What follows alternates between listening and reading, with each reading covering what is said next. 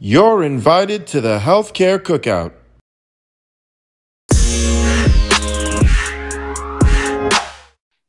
Hey everyone, this is your host Stephanie. Welcome back to Healthcare Cookout, where we explore what it means to be a healthcare professional and hear from people in different professions about what they do and how they got here. This week, I have the pleasure of talking to someone who's been a lifelong role model, who I also get the pleasure of calling my older brother. Welcome, Dr. Steve. Do you want to introduce yourself to our listeners? Yeah, absolutely. Um, my name is Steve Amefuna. Um, actually, let me throw my Nigerian name in the middle because I like the flow that Steve Chukwuebuka Amefuna. Um, and I am a second year anesthesia resident at the Johns Hopkins Hospital in Baltimore, Maryland. And I have the pleasure of being Stephanie's older brother. Thank you for that. Mm-hmm. Um, all right, so tell us what it means to be a second year resident. Like, what is your life day to day?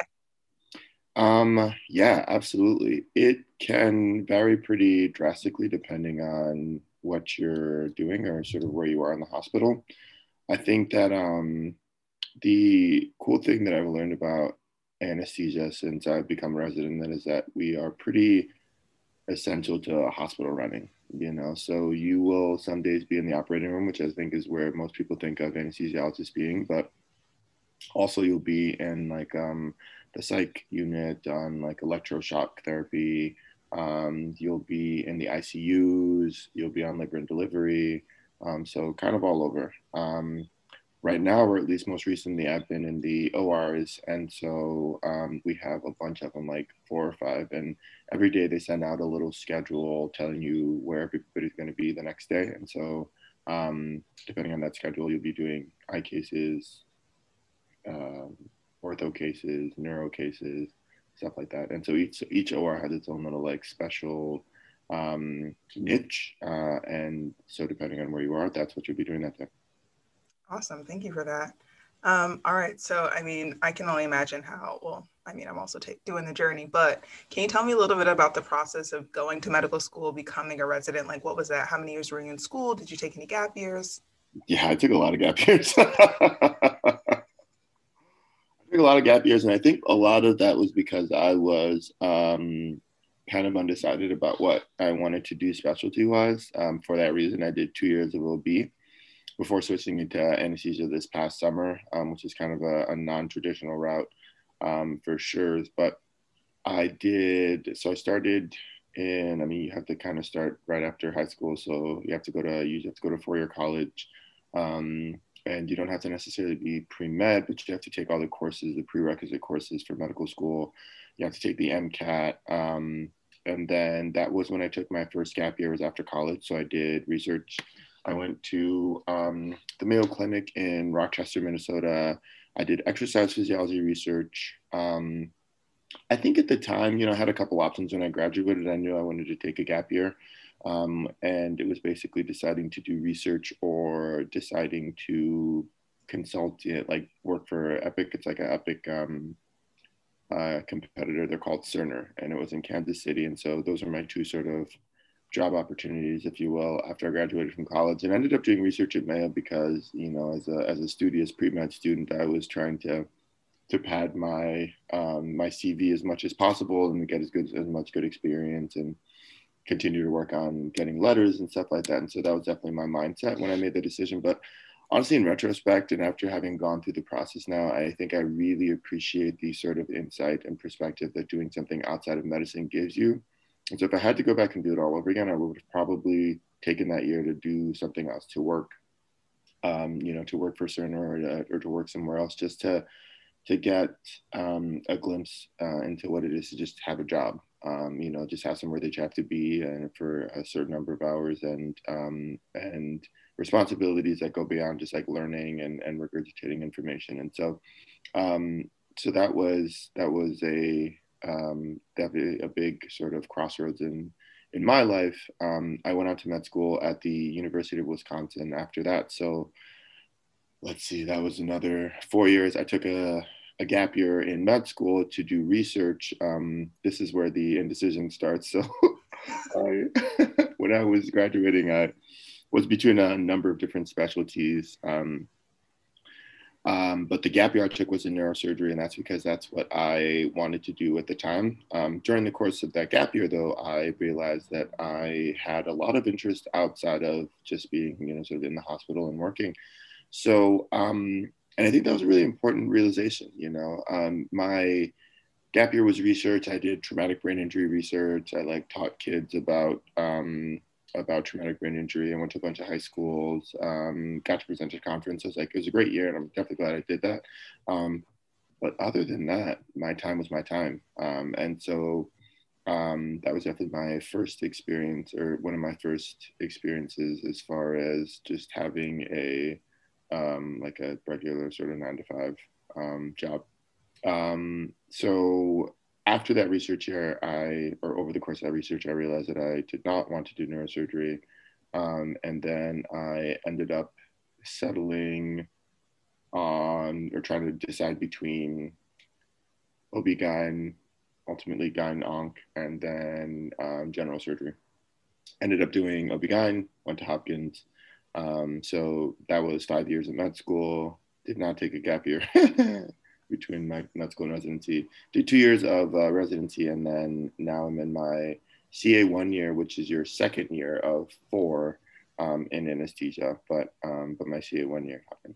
So definitely a long and convoluted journey, but I definitely appreciate the time that I sort of forced myself to take to think about things and um, better decide, better understand sort of what I wanted out of my, you know, out of my career. Yeah, no, thank you so much for talking about that experience. And I think for people who might be out there who never even knew that switching specialties in the middle of residency was an option, who might be unhappy with what they're doing, um, what like what's your advice to them, or like how do you think that you would, you know, just like guide someone through that process? Yeah, it's hard. Um, I mean, it's it, it's definitely possible. It's not easy, but um, it's definitely possible. The first thing you have to do though is understand like what your rationale is, because you will the moment you sort of make it known that you're interested in switching specialties, I think a majority of people are going to tell you not to just because it's so scary. Um, you know, medicine is definitely a um, a career path that is well mapped out. You know, you sort of know what you're going to be doing loosely at every at every step, and some people like that. And I think deviating from that that sort of uh, predetermined course is um, very shocking, or can be very shocking to people. So you have to be certain, because otherwise, people just convince you not to do it. Um, uh, and then maybe you really didn't want to, right? So mm-hmm. um, I think having that conviction is the first step. Um, the next step is reaching back out to mentors that you are know and are comfortable with. Um, not only because you will, depending on the specialty that you want to go to or switch into, you'll need, you know, new, new letters of recommendation, but also just, you know, people who know you, people who can talk to you, people who can sort of bounce ideas off of as far as like, here's why I want to do this. Um, and they can oftentimes really help you understand your reasoning, your rationale, and help help make decisions but also they will be the ones um, to reach out on your behalf and advocate for you um, at you know whatever new program if you end up going to new program or new hospital um, you know the the residency switch process is a little less standardized than you know the match and so um, so it, some of it is obviously like what your test scores are, you know, whether or not you can or could have matched into this program. That is an option too, is to just re-enter the match. But honestly, the way I've seen it more often is that people, it's just like you have you know your program director, your department chair, whoever had the conversation with the other place, and or somebody in your department has a, has a conversation with somebody at the other place, and and you know that sort of starts that process and starts that conversation, and then um, and then I think I know maybe three people who have you know switched hospitals, switched specialties that that route. Awesome. Um, so it definitely seems like a big part of their process is the connections you make while in residency and the mm-hmm. support of program directors in a med school. Um, so for people who might still be early on in like the process, just like how do you build that relationship with program directors and mentors? And you know, if they're looking out, like what would you your advice be to them? Yeah, um, you know, I think you have to definitely look at everyone as an ally. You know, um, I think that the biggest mistake I, mistake I see people make is, you know, burn a bridge because they don't think that they'll need somebody, right, or or something like that. And I think that that's like just at baseline morally wrong, right? Because there's there's no reason unless they've done something to you. Um, you know, so I think that, that that that can definitely be a mistake that people make. They're like, oh, this is the only specialty that I'm going to go into. This is the like I know this will be it, and they're like, you know, forget everybody else, and then they find themselves in a situation where they need to switch, and all those people that they said forget you, they're like, mm. mm. Um, so so definitely you know don't don't like dig yourself into into that sort of hole early on um i think you have to be open-minded to again what other people can offer you or like what you can learn from other people so even when i was you know doing neurosurgery research i just happened to have one of the gynonc you know attendings that i remember having a really good you know sort of um, clinical experience with and so when I realized that I wanted to switch, she was like one of the first people that I reached out to. Um, and when I switched from OB to anesthesia, uh, you know, at Hopkins, my original plan was not to do that. My original plan was to leave medicine for a year, um, work, and then match or just decide not to come back. Um, and I really only landed in this program because I was so, you know, collegial with all of the anesthesia residents and attendings because they were always on labor and delivery. And so they're like, well, yeah, we we know you. You know, you have always been respectful to us. You've always treated us as colleagues. You know, even though we're not in your specialty. Um, and so it it definitely is you know a worthwhile attempt and and it's been great so far and I, I, think the department my new department is a very good fit for me um, but i definitely would not have had that opportunity if i hadn't um, you know sort of again looked at everybody as uh, somebody that i could learn from um, somebody that i could collaborate with stuff like that um, i think in addition to that you have to you know I, I identify people again who are not even necessarily in your specialty who can be advocates for you somebody who can speak on your behalf like yes this isn't my specialty but as an individual as a person i know that you know steve or i know that session chess is is a good is a good doctor um, and will be a good doctor no matter what specialty they go into like you definitely need that sort of um, that sort of support when you're making a switch like this and and so um, and honestly, you can't function in in a, in a, silo, no matter what specialty you're in. Like you absolutely will need the help of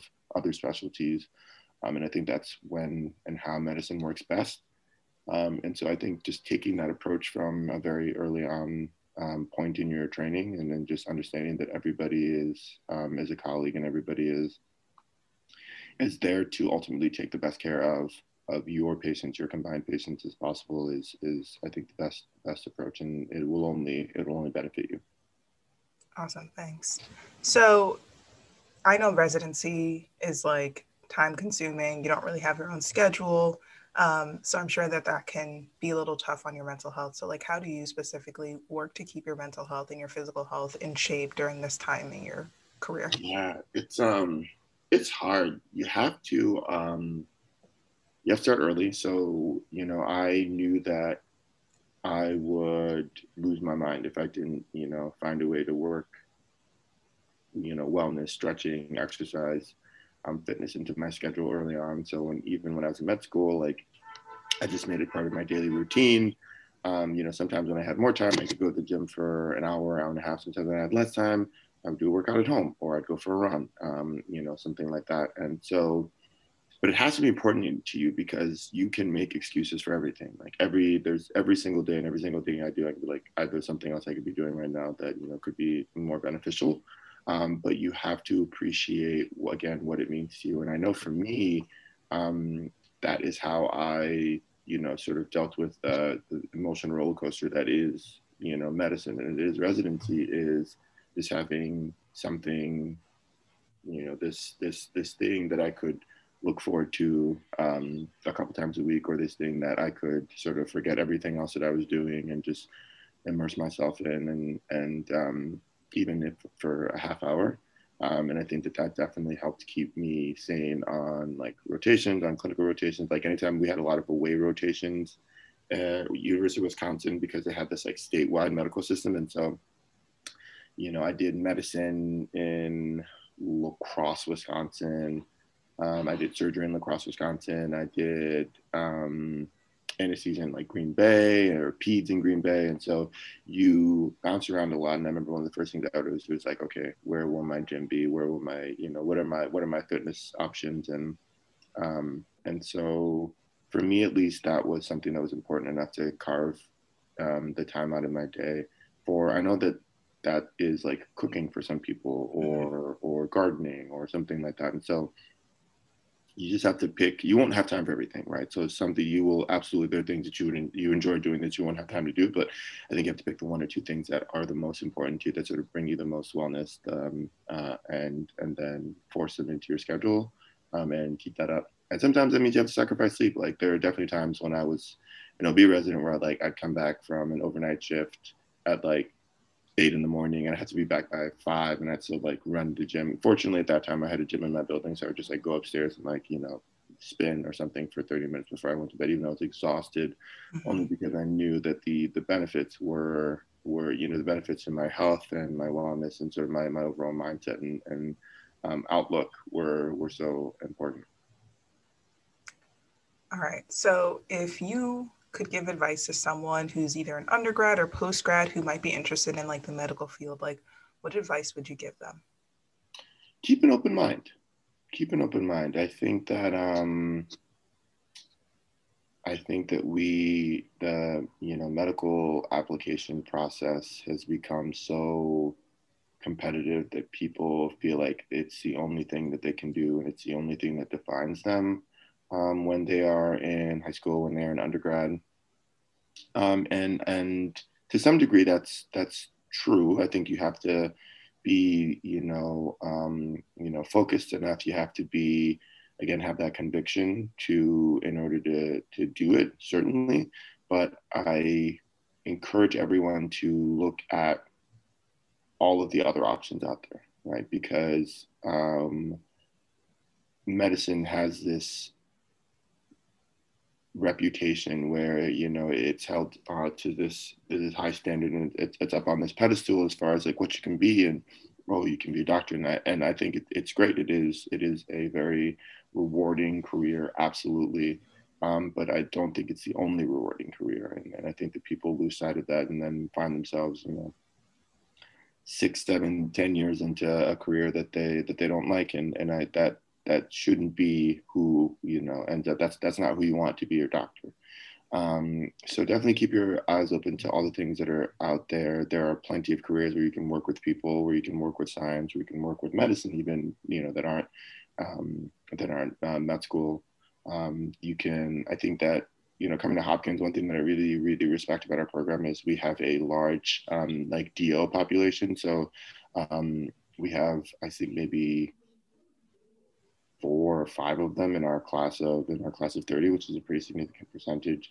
Um, and then Hopkins also has a really good um, certain departments have a really good uh, sort of working relationship with PA groups, and so um, urology here is one of them where um, PAs are very very part very much part of the the entire like patient process. Like PAs are the ones in the OR doing the surgeries with the attendings, um, and then the ones taking care of the patients on the floor. And so you know, those are all. I mean, I still call those like you know like MD light. Like it, it it's all still the same the same thing. I wouldn't say that if you did that that that's necessarily doing something different, but um, but I I encourage people to talk and to ask and to just explore before deciding and, and you know setting their mind on on the one thing and on the one route um, because I think that's besides you know doing right by yourself I think that's also um, the it's an important mindset to have when you get to medicine when you get to that point because you've like okay I've done this and I know I don't like it or I've thought about this and I, re- I realize that that isn't for me for this and this and this reason and I think that that that all of that helps make the the process um, a more successful one. Yeah, no, I'm really glad you said that, um, especially because that's kind of like what the premise of this podcast is all about: is giving, you know, that exposure to people who thought that pre, pre being pre med was the end all be all, um, when that just really isn't the case, and like having been on my public health like you know gap year this year i've like just been exposed to so many other healthcare professions and i'm just like wow i never even knew these existed and so right. i'm hoping that like you know people from this will be able to hear that and be like oh you know that's something i've never even heard of like let me look into it because it sounds like something i'd be interested in you can even do another career and then come back i had a right. grandmother in my in my med school class who had Like I don't think lived the whole life, and it's like you know, I want to be a primary care doctor in my town. We don't have one. We don't have enough, and so she like went to med school and went to residency, and that's what she did. You know, and and so um, it, it's it's never too late. I don't know that I want to be, you know, uh, on my surgery rotation. I don't know. I don't know that I don't know that that's what I want to do, but but but there are definitely ways to, you know, accomplish those goals really at any point in your life. Yeah, it's definitely never too late. Um, all right, if you could go back and give advice to your younger self, what would you tell them? Um, I would tell my younger self to honestly, I would tell my younger self uh, to to continue to take the time. I, I, I think that you know there are definitely people who look at how many you know the fact that I switched residencies and the fact that I took two gap years and um, you know and they scoff and and honestly I, I am very grateful to myself at that time and at that age for having the courage to do that because I you know the insight that I gained from uh, from that time has, has been very valuable um, to me and has definitely helped shape my my career and my trajectory and what I want to do and what I don't want to do. Um, but but yeah, I, I definitely I tell them save money, save money. Okay, that's let me say that. Go back, tell your younger self, and if you're young now, younger than me at least, I'm 30. If you're young now, you know, definitely tell yourself to save money. Um, even if it's, I think getting in the mindset of saving is important. We all fall into this trap of like, oh, one day I'm going to be an attending and I will be able to make, you know, make up all the losses that I have.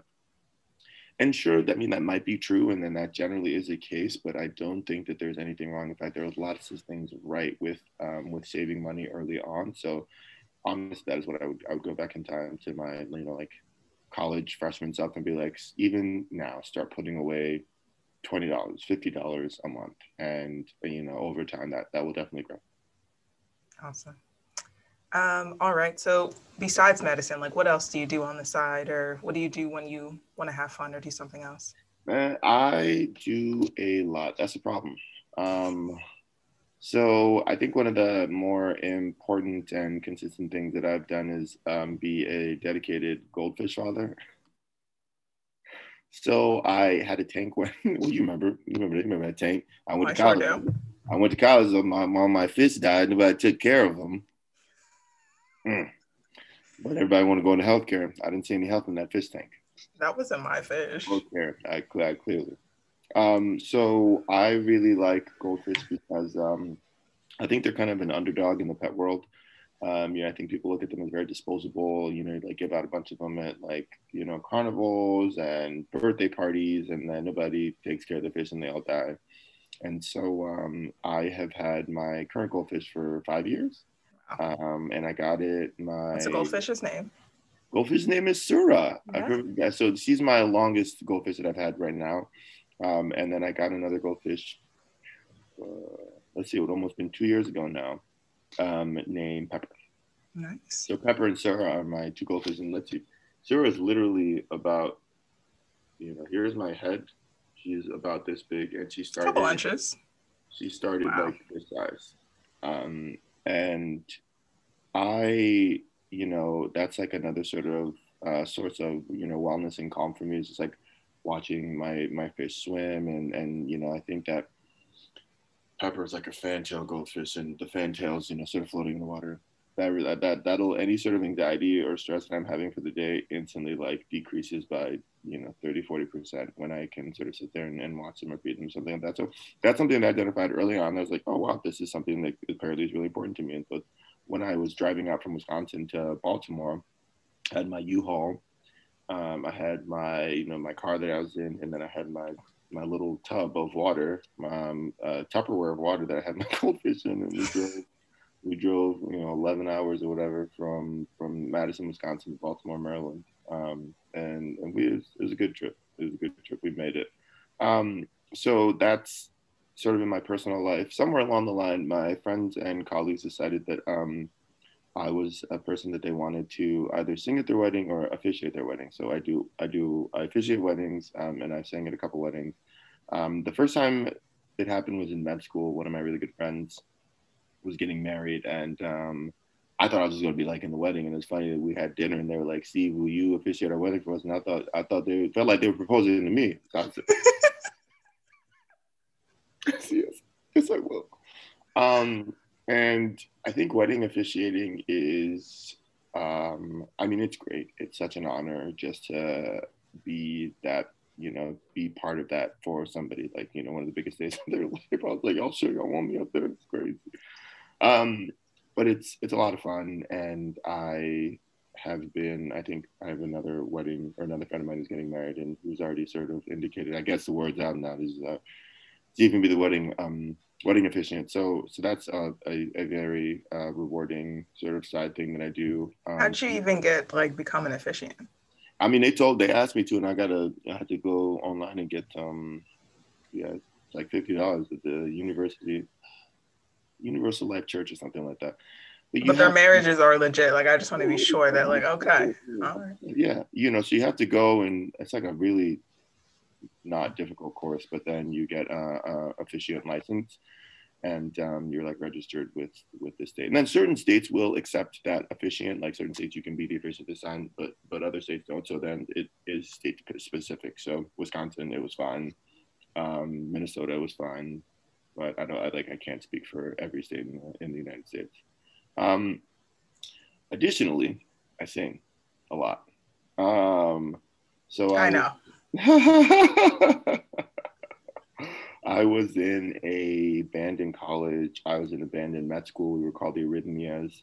Um, me and that friend group, after we graduated, and Aussie in med school, even we started to record a little bit. So we've made like three or four songs, which is which is pretty cool. Um, and then we like they all came to visit uh, a couple months ago, and um, we like got this Airbnb here in Baltimore and made another song, right? And, nice. Uh, and so I really enjoy.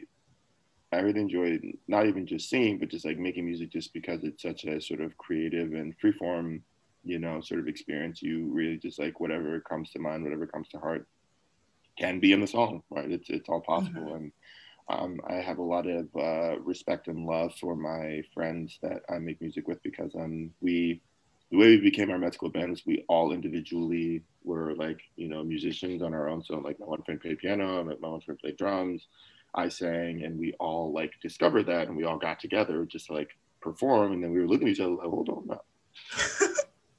we should probably do something with this. We should probably, we should probably take this on stage or something. And then we found out um, subsequently that there was in fact a medical school band and that there, you know, there was going to be the need for someone to step up to be the performers for the med school band. So that ended up um, being a very natural um, progression for us. Um, and then I think that's most of it. I think that's most of it. You know, just sort of making music on the side, singing when I can, um, and my goldfish. It's really all I have time for the rest of my time. Right. I spent at work, but but those those are definitely things that are um, that are important to me. I'm trying to learn about you know finance now. I have this like podcast that I listen to, and um, not so much because I plan to make a lot of money or to try to make a lot of money, but I think I think the stock market is a very interesting intersection of like psychology um, and and and mathematics. You know, so like what people feel definitely dictates and how people respond to things, um, you know, dictates what happens with with uh, with stocks. And so um, it's kind of like people watching for money. Very I, I don't have. I'm still saving. That's that's, yeah. that's the thing. And I'm even I don't even have money in stocks because I'm I'm I'm uh, doing the thing that I that I should have done a long time ago. So don't make my mistake. You know, start early so you could you know be out here making GameStop GameStop money.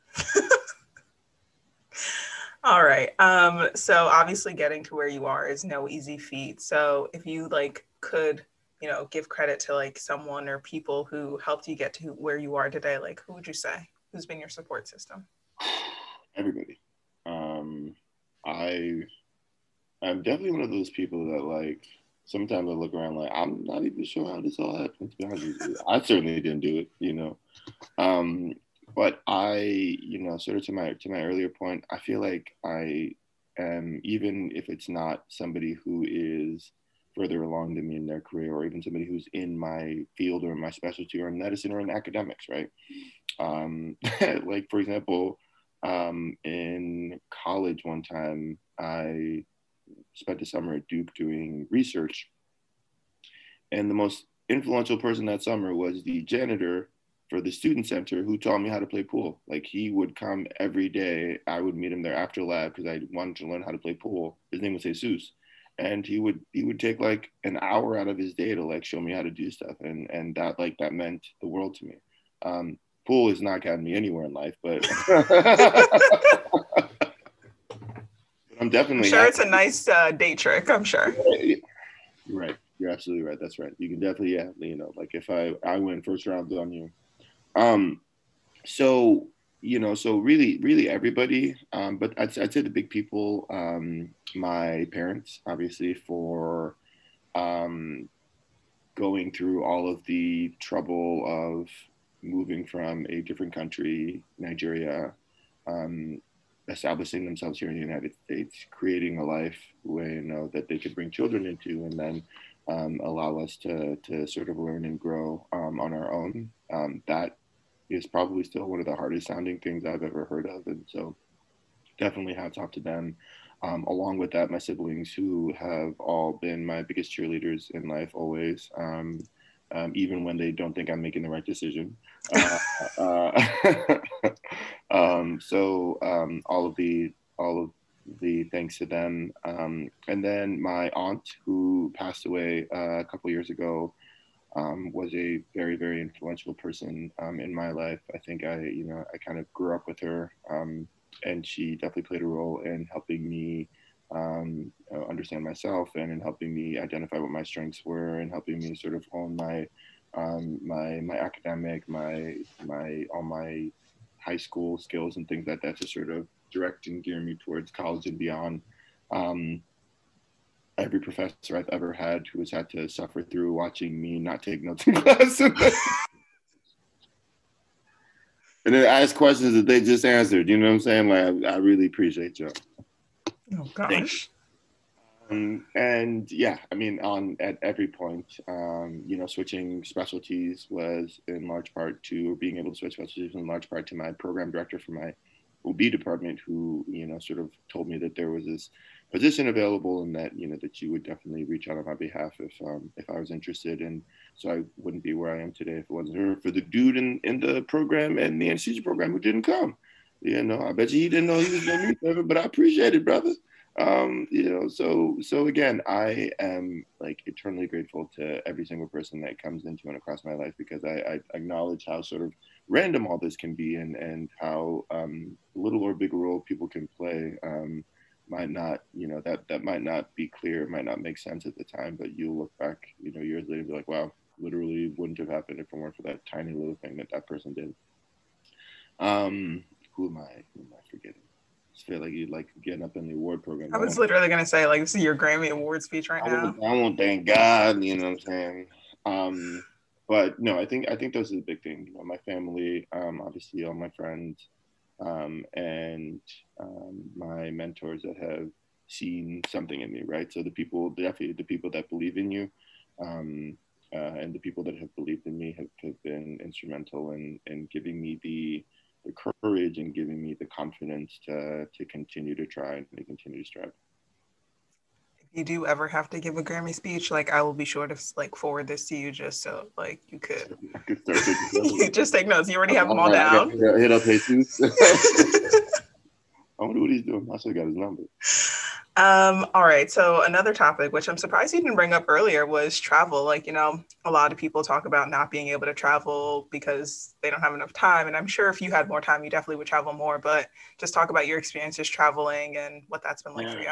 I mean, I love travel. And I know everybody says that. Um, and I roll my eyes when they say it too. Um, but I think it depends on like what your reasoning for travel is. I feel like people get frustrated sometimes when they travel with me because I hate touristy stuff. Like I hate You know what I'm saying? Because I feel like that isn't necessarily the authentic perspective on that country. That is the like idealized perspective on that country or that location that they want people to see. So I love traveling with people who live the place that I'm going to. So two summers ago, I went to um, and like basically did like a little mini Euro trip. I flew into Budapest and then drove up to Berlin and then drove to Hamburg for um, a music festival, um, stopped in Slovakia.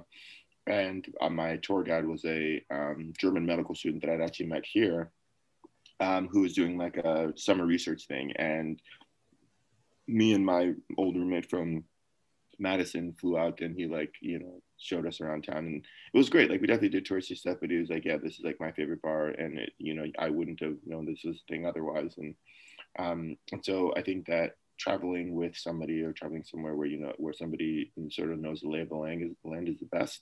Um, I've also been in Guatemala twice. Those were like sort of school medical mission trips.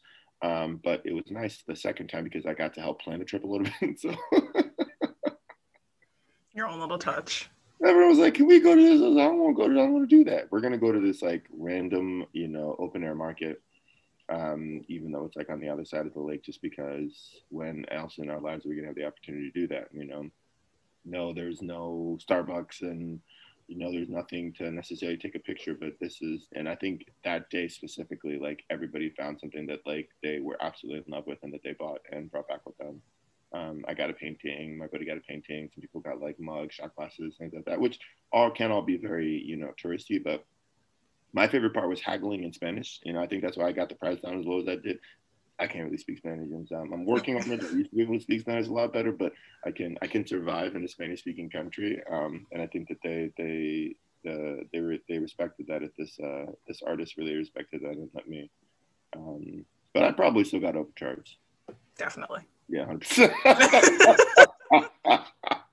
Hundred percent. Rightfully so. Um, so yeah, I've been to Central America. I've been to Europe. I've been to Mexico. I spent a summer in, in um, Montreal, which you know doesn't really count, but that was really cool. Um, I love Montreal as a city. It's like a huge city, but it feels like a much smaller city than it is. Um, they had this like drum festival at this park every Sunday at the time, and it would just be like you know, sort of solo people with their drums, they would all like form into these lines. And um, it was actually pretty amazing things that they could accomplish despite not being like a legitimate ensemble. I was like, you all just showed up today and you, this is what we're doing right now. Think about it. Just stay, stay here, stay together. And I definitely encourage people to travel if they can. Um, you know, I've had to, anybody who's in medicine will know that you oftentimes don't have a big turnaround time, right? So um, you have to either go directly from something that most people would need a day or two of sleep from, um, you know, like a 24 hour shift and before you get on a plane and travel for another 24 hours. Um, or you're coming back and you're starting something like immediately. So it's usually like it's travel is where people suffer um, in, in med school and in residency. But I think it's still worth it um, because you, again, can always make an excuse to work and can always have not enough time. And um, if travel is something that's important to you and you know i think experiencing other cultures meeting other people um, gives you a lot of perspective on um, on what it is and how fortunate we are here in the united states for sure um, i think after traveling to central america i was like and they were happier than anybody that like the the village that we stayed in um, we went to a bunch of different villages but um, the the like slightly larger one that we stayed in for as our like home base um, you know we made a lot of, of um, surprising friends in, in, in that context and um, and I think that the the life that they showed us was very different than what we thought it, uh, that they lived. Yeah, very cool. Um, and a lot of people, this is just they just don't think, like you said, time is just oftentimes a luxury. So how do you work in something like dating, you know, being able to find, you know, a partner and, you know, through med school in residency, like what, what's that experience been like for you? It's hard.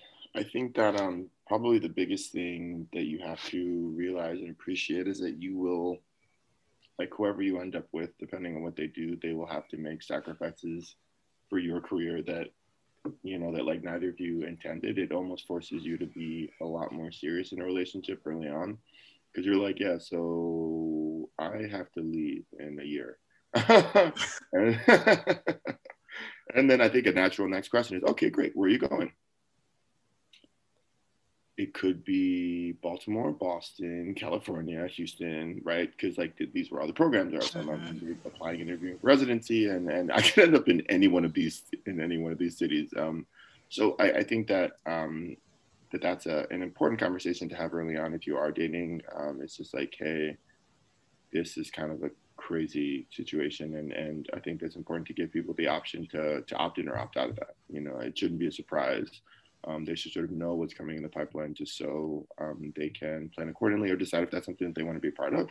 Um, you know, as, as, sad or serious as that is. Um, as far as finding time, uh, yeah, I mean, it, it, you get you know you get the the odd weekend or you know a couple days off uh, spread out in a month, and it's sometimes something you have to plan super far ahead in advance for. You know, so you let's say you're on a dating app and you match with somebody and you guys want to go out on a date, you're like, okay, well, I won't be free for two weeks, but, but if, you're, if you're still interested in two weeks, you know, then then we could do it. So it definitely makes dating hard, but obviously people do it. You know, people date and get married. A lot of people date sort of in within the class. I think we had two or three couples that sort of formed and um, went on to become um, uh, marriages, and uh, and I think that that's uh, a very understandable way to go about it too. Um, but it is, regardless of how you cut the cake, it's definitely different than your normal dating experience for you know somebody in their twenties. Definitely. Very very interesting.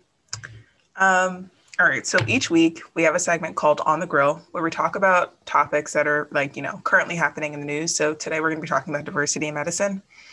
So in 2019, the AAMC showed that among active physicians, 56.2% identified as white, 17.1% identified as Asian, 5.8% identified as Hispanic, and 5% identified as Black or African American. And they did have a group that was considered unknown, that was 13.7%. Um, and when you looked at full time US medical school faculty by race and ethnicity, 63.9% were white, 19.2% were Asian, and only 3.6% full time faculty were Black or African American in 2018, and 5.5% were Hispanic or Latino um, or of some Spanish origin. Um, so when we even break that down further, just looking at the number of Black males who go into medical school, um, there was a study done a couple years ago that showed that back in 1978 to 1979, the medical school enrollment for Black males was 3.1%. And in the year 2019 to 2020, it had decreased to 2.9%. So, as a Black male in medicine, like, how, like what, what is your advice or you know what, like what do you think we need to do as a field um, to increase an amount of diversity because there have also been studies showing how patient care improves when you have more diversity and exposure. And so like what, what do you say to people who say well we already have enough black males or diversity isn't a thing we should just hire people based off of what they bring you know? So like what, what's your response to those? Um, the people saying diversity isn't a thing they're lying. So that's suspect. I'd ask questions there, um, especially in 2021. I, it's not easy, right? Um, and I don't say that to, you know, like pat myself on the back for having done it or, you know, for doing it.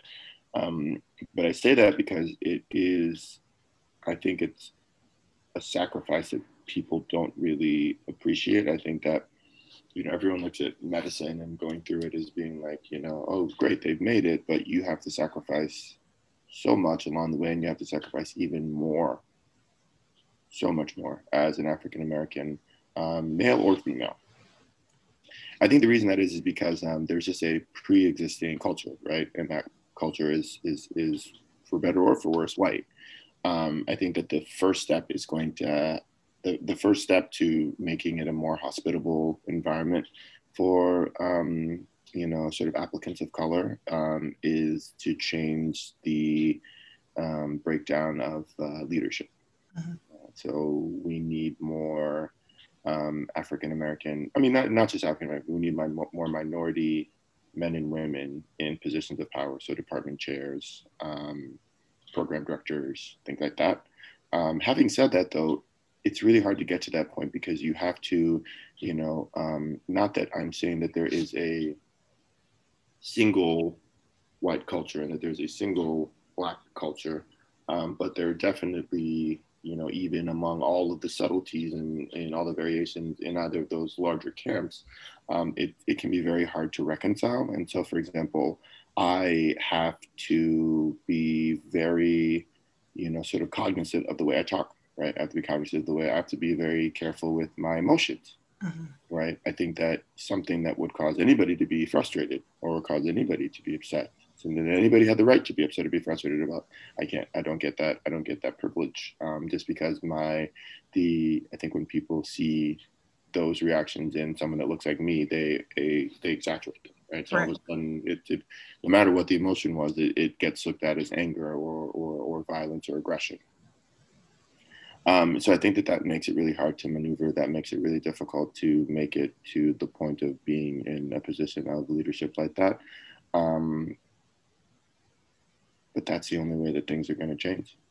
Um, I guess to those people out there, to the you know, to the young African or old African American men thinking about you know applying or going into medicine, I definitely encourage you to because we need you. Um, you know, I went to a school that was predominant. I mean, Wisconsin, Madison, Wisconsin was predominantly white. Um, but I really, really, really cherish that experience, despite how difficult it is, and despite the, um, you know, the various traumatic situations that I found myself in, and that I still think about to today sometimes. Um, you know, I, I think that it's important that people that look like me go out on a limb like that because I know for a fact that I'm the only black person that some people in my class had ever, you know, worked with or ever looked at as a colleague and not, you know, as something else or something lesser. Um, and that's you know that's not that's not directly their fault. That's just where they grew up right? And and and so i think that that the my biggest takeaway from that experience is that ignorance really is the thing. You can't blame people for that. Um, but you can certainly or if you're going to blame people for that then you have to put your you know you have to put your actions you have to put those emotions to work right? You can't just blame people and then not do something to try and fix it. And so i i went sort of above and beyond um, when it came to um, you know we had a um, we had like a like diversity interest group and I was co-president of that for two years um, just because I was somebody who could talk to anybody right? And so I could I my you know my superpower is bringing people together to to discuss and to learn about each other and and to make uncomfortable and vulnerable situations a little less, you know, a little less uncomfortable, a little less vulnerable. And I think that just because I had been in those situations so many times, I was like, you guys, it's fine. Like I know, all right, I can guess as to how you're feeling and how uncomfortable you might be, but that's okay. You're you're like, this is a new situation for you, and the goal isn't to, for it to feel perfect or for it to be right, but the goal is to take something away from it, you know. And, and if if you say if you if you believe the things that you say or if i'm to believe the things that you say as far as you know a lot of schools are um, you know very big on diversity and increasing the amount of diversity in, in, schools and in hospitals and in residencies and i think that that's all fine to say but i'm somebody who has a much higher threshold for believing that and, and one of those things is being able to sit with people in leadership and and pick their brain and hear like what their plans and what their perspective is and you can tell. You can tell oftentimes just by how much they talk. You know i think that the the, the people that i trusted the most and and the the conversations that were the most productive were when somebody was listening like okay we actually have no idea right? Like and that mm-hmm. is, i love that. That's that that's true you right. know don't don't come to me and say, well, we know that this is what we need to do. We know that this is what we need to do. We know this is what we need to do. I'm like, who? Who told you that? You know, is that a Google search? You know, um, every situation, every school is different. One size will not fit all. Um, one size can't fit all. One size shouldn't fit all. And so, to to the people um, that are passionate about this and that want to continue to see change happen, you have to go out on that limb. You have to be that bridge. Um, you have to, you know, be that connection, um, or be that first person that is giving someone a chance to listen or that first person that is telling someone something that they need to hear um, but not in an aggressive way and not in a not in a um, you know violent way but but is as a, a, communication right as a as a form of communication is a means of communication i think those are definitely some of the, the most productive um, you know situations conversations like the story that I always tell is I had the one girl in my medical class that um, I had a you know ball so hard, want to find me that mm-hmm. um, uh, Jay Z and, and, Kanye um, song, uh, and uh, the title of the album was "And Words in Paris." In Paris. Yeah. I, was like, I was like, oh my god. Yikes. I felt bad for her. I said, that's crazy. You could die. Do you know that? Like not not from me. right. I'm a patient person, but it had been there's a couple people in my class. I remember a couple people in my class. One of my, one of the people in particular who um one of my classmates who was uh doing ortho at Stanford. Um, oh, that would have been a very different conversation.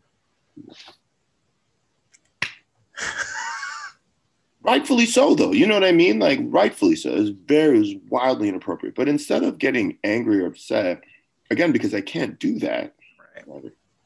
Um, i just wrote her a message on facebook. I was like hey that wasn't okay for this this this this reason.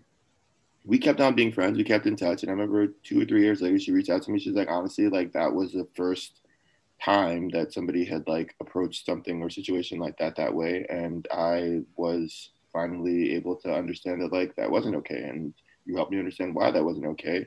And i like want to say thank you you know? And and so i feel like those sort of situations even though they seem small and maybe seem insignificant as just one person that's still the sort of change that needs to happen right? Like it, it it's the very it's the very least i can do. What ends up happening though is you're already a medical student. Um, you know you're already stressed. You're already overwhelmed and on top of that you have to be a teacher and on top of that you have to filter your emotions. And i think that that's where the that's where these sacrifices somebody you know somebody a person of color um, goes through is just like you have to do and keep track of all of these things above and beyond just the the baseline of like doing well which difficult right um a hundred percent and i do think that that is a luxury that is often overlooked by um, you know, peers who are not minorities, who are not people of color. Um, even within my class this year, we had like a couple of incidences where we kind of just like talked about our experiences and people were just shocked. And I'm just like, how, like, like, you know, you know, like the, the, you don't even realize like this is just from day one. I mean, it even started back in second year where we had to tell one of our lecturers that her dermatology slides weren't representative. Like we, we didn't see a single patient with color like skin that was like colored. And and you guys were in new jersey. Right and we were in new jersey. So like you can only imagine like in the midwest or in the south where like other and so i think i think that that is such a huge thing and i do like i i think it's unfortunate that like we have to take this position but like i mean if you are out there and you notice these things like even if not for you, but for the generations that come after us, like we have to start making these steps and doing these things to create a new culture that doesn't require us to have to go above and beyond just to, you know, stay afloat. And so, I mean, I think that was like kind of like great. Thank you so much for sharing that story as well. Like, yeah, and, and you know, again, it, it I think ultimately though it makes you it makes you better, right? If if you're one of those people that believes that you know adversity and difficult situations, you know that you grow from them, then I think that's that's true, right? I feel very comfortable with any patient that I encounter, right? Even if they don't feel comfortable with me, I'm like, listen, I have seen every farmer and every farmer's son and daughter for every you know 50 60 miles around madison wisconsin. And um, it doesn't you know I, I, I hope that you can appreciate the fact that that we are just people. Right? that was and, also after the 2016 election so yeah. That was that was i remember people trying to bring it up. Patients are trying to bring it up. I don't want to talk about that with you. Yeah. I know we i know we did i know we disagreed that's fine. We will take this out we'll come back we'll come back around the next time big biden big biden um you know so and but that was that that's also like another point is that it affects patient interactions. And you're graded getting graded on all these things you know and everything's supposed to be held constant it isn't. Everything is not the same. Everything is not even. And it's but it's hard to quantify that. Yeah. You know and so I, I don't know yet that there's a way to account for that but it, it certainly exists. Yeah. Um and i'm not saying that you should you know like go out and go to your min- you know my minority or people of color in your class. Hey, I know it's hard for you. Okay, I'm here for it. I don't think that's it either, especially if you don't know them. um, that's that's just strange. But just be aware of it, right? And, and maybe try and identify the ways that you contribute to that, right? And, and try and and and not. Yeah, and I mean, even if it's as little as being an ally in moments where these things do come up, because I mean, it, it's taxing on us to always have to be the ones to bear the burden. So, if our non you know underrepresented minority peers could be the ones to be like oh i'm sorry like professor but i think what you said just now was inappropriate or right. like i think you know you and it's scary of course it's scary you know like med school is like a very like you know it's it's a the, your grades are so important and your character and every professionalism is huge but we also have to deal with the professionalism right. um you know instances and so i don't think it, that sometimes you know for better or for worse that, that can backfire like i've definitely been in situations where somebody brings somebody makes something about color right but i'm the only person of color in the room so i'm sitting there like what am I gonna do now? this doesn't, this doesn't, you don't even have to deal with the repercussions of you know starting this conversation of going down this, you know. Right. So it, it, it's it's not it's not it's not easy, and I I I I definitely acknowledge that. But you just listen. Yeah. Right. Openness and listening. Um, speaking of allies, uh, back to that story, there was another person in that room, a little antechamber before I test, who was there to hear uh, the what my classmate had said to me. And I remember I looked back um, and she was like, jaw dropped. And I was like, okay, good. Okay, so I'm not. I just make sure. You're not the only one, yeah. I'm not the only one who is appreciating that. So I, I, reached out to her and I was like, "Thank you for you know for being there and responding the way you did because I think that was the appropriate response." Um, I we won't fix things overnight. We won't fix things in probably the next five years, right. by the next ten years, right? It's, it's going to be a slow and steady march, um, but it's definitely possible, right? It, there's no, there's nothing different about. Well, that's not true actually. You, for for better or for worse, I feel like underrepresented minorities going into medicine have a lot more or a lot fewer resources and advantages coming into the system than, than, their colleagues, right? Um, it be that SAT prep courses, be that MCAT prep courses, you know, be that whatever. The shadowing opportunities, like, shadowing opportunities, oh, I mean, connection. Sure, for sure. So endless. Um, it's hard, but again, I it, it only makes you know succeeding when you do um, that much more worth it. And I think that you come out and uh, and much more capable of being the change that you would like to see. Um, because you've gone through the system, you have suffered through the system, you understand, if you're open if you're observant, you understand the ways that um, it can be improved. And then you've finally gotten to a, a point and um, where you can help start to make that happen. The fight never ends, though. Yeah, it's definitely an ongoing battle, but hopefully a couple generations from now we can be like wow you know like thank god things have changed like thank god i don't need to recite the number of statistics that show the lack of diversity within the medical field because it just means that patient care is going to be getting better more lives are going to be saved and i think that's really at the end of the day what this all comes down to should be um, well, thank you, thank you, thank you so much, Dr. Steve Onyeifuna, for joining me today. Um, I will be sure to have any followers. If you guys have any questions for him, please feel free to email them to healthcarecookout at gmail.com. Also, follow us at Healthcare Cookout um, on Instagram. Do you have any parting words for the listeners? Um, no, it, um, thank you for doing this. I think this is um, this is really important. I'm surprised it hasn't happened yet. It says um, there uh, there's definitely a need, um, and I look forward to you know seeing and hearing more interviews, um, and hopefully finding people to collaborate with. Right, like yeah. that. Hopefully, we can all sort of get to know and um, continue to sort of strengthen the bonds within the um, the uh, African American community and honestly just the minority healthcare community um, in in the United States and even abroad because um, we are all in the same we're all on the same side of the struggle um, and we can't do it without each other. Yeah.